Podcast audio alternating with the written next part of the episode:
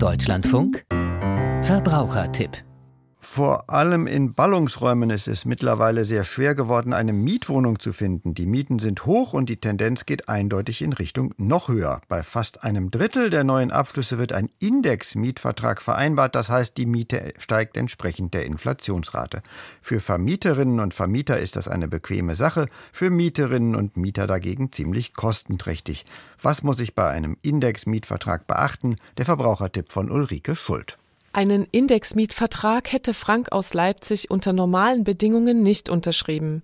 Als der 38-Jährige und seine Partnerin aber vor etwa einem Jahr eine Wohnung suchten, drängte die Zeit. Also wir haben ein Baby bekommen, wir brauchten eine Vierraumwohnung und die Vierraumwohnungen sind nicht besonders häufig. Von daher hatten wir keine große Auswahl. Bei einem Indexmietvertrag wird die Miethöhe an die Inflationsrate gekoppelt. Das ist zulässig, muss aber im Mietvertrag stehen. Bei Frank stiegen nach neun Monaten Mietzeit zuerst die Nebenkosten und das um 75 Prozent.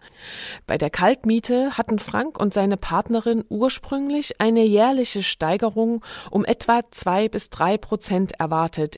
Doch dann kam im Januar 2023 noch eine E-Mail des Vermieters. Und da wurde unsere Kaltmiete angepasst, und zwar um 9,45 Prozent. Beide Erhöhungen zusammengenommen setzen das Haushaltsbudget merklich unter Druck. Es sind ähm, so ungefähr 250 Euro mehr. Beim Deutschen Mieterbund haben sich 2022 die Beratungsanfragen wegen Indexmietverträgen gegenüber dem Vorjahr verzehnfacht.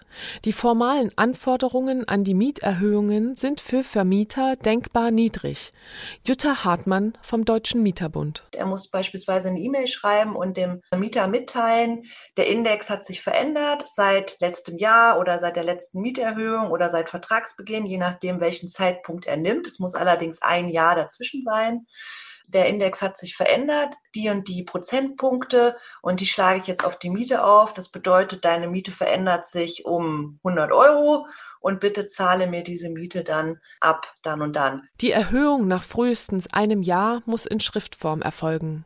Wer zum ersten Mal eine Mieterhöhung aufgrund gestiegener Verbraucherpreise bekommt, sollte zunächst den Mietvertrag unter die Lupe nehmen. Natürlich sollte ich mir trotzdem äh, die Klausel genau angucken zum Indexmietvertrag im Mietvertrag drin, weil es muss wirklich bezogen sein auf den Verbraucherpreisindex für Deutschland. Das ist der einzig zugelassene Index. Um zu prüfen, ob Vermieterin oder Vermieter den Prozentsatz in der richtigen Höhe angelegt haben, kann man den Rechner des Statistischen Bundesamtes auf destatis.de nutzen. Stimmt allerdings der Prozentsatz und die daraus errechnete Mietsteigerung? Dann muss ich die zahlen. Das ist meine vertragliche Pflicht, die Miete zu bezahlen.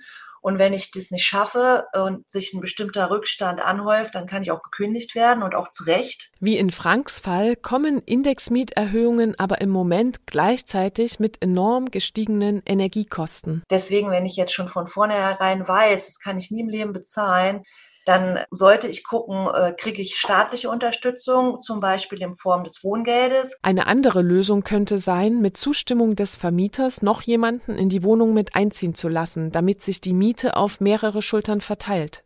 Für Vermieter bietet ein Indexmietvertrag den Vorteil, Mieterhöhungen im Ausmaß der Inflationsrate leicht durchsetzen zu können. Für Mieter ist das ein erheblicher Nachteil. Doch in Zeiten knappen Wohnraums führt manchmal kein Weg daran vorbei vorbei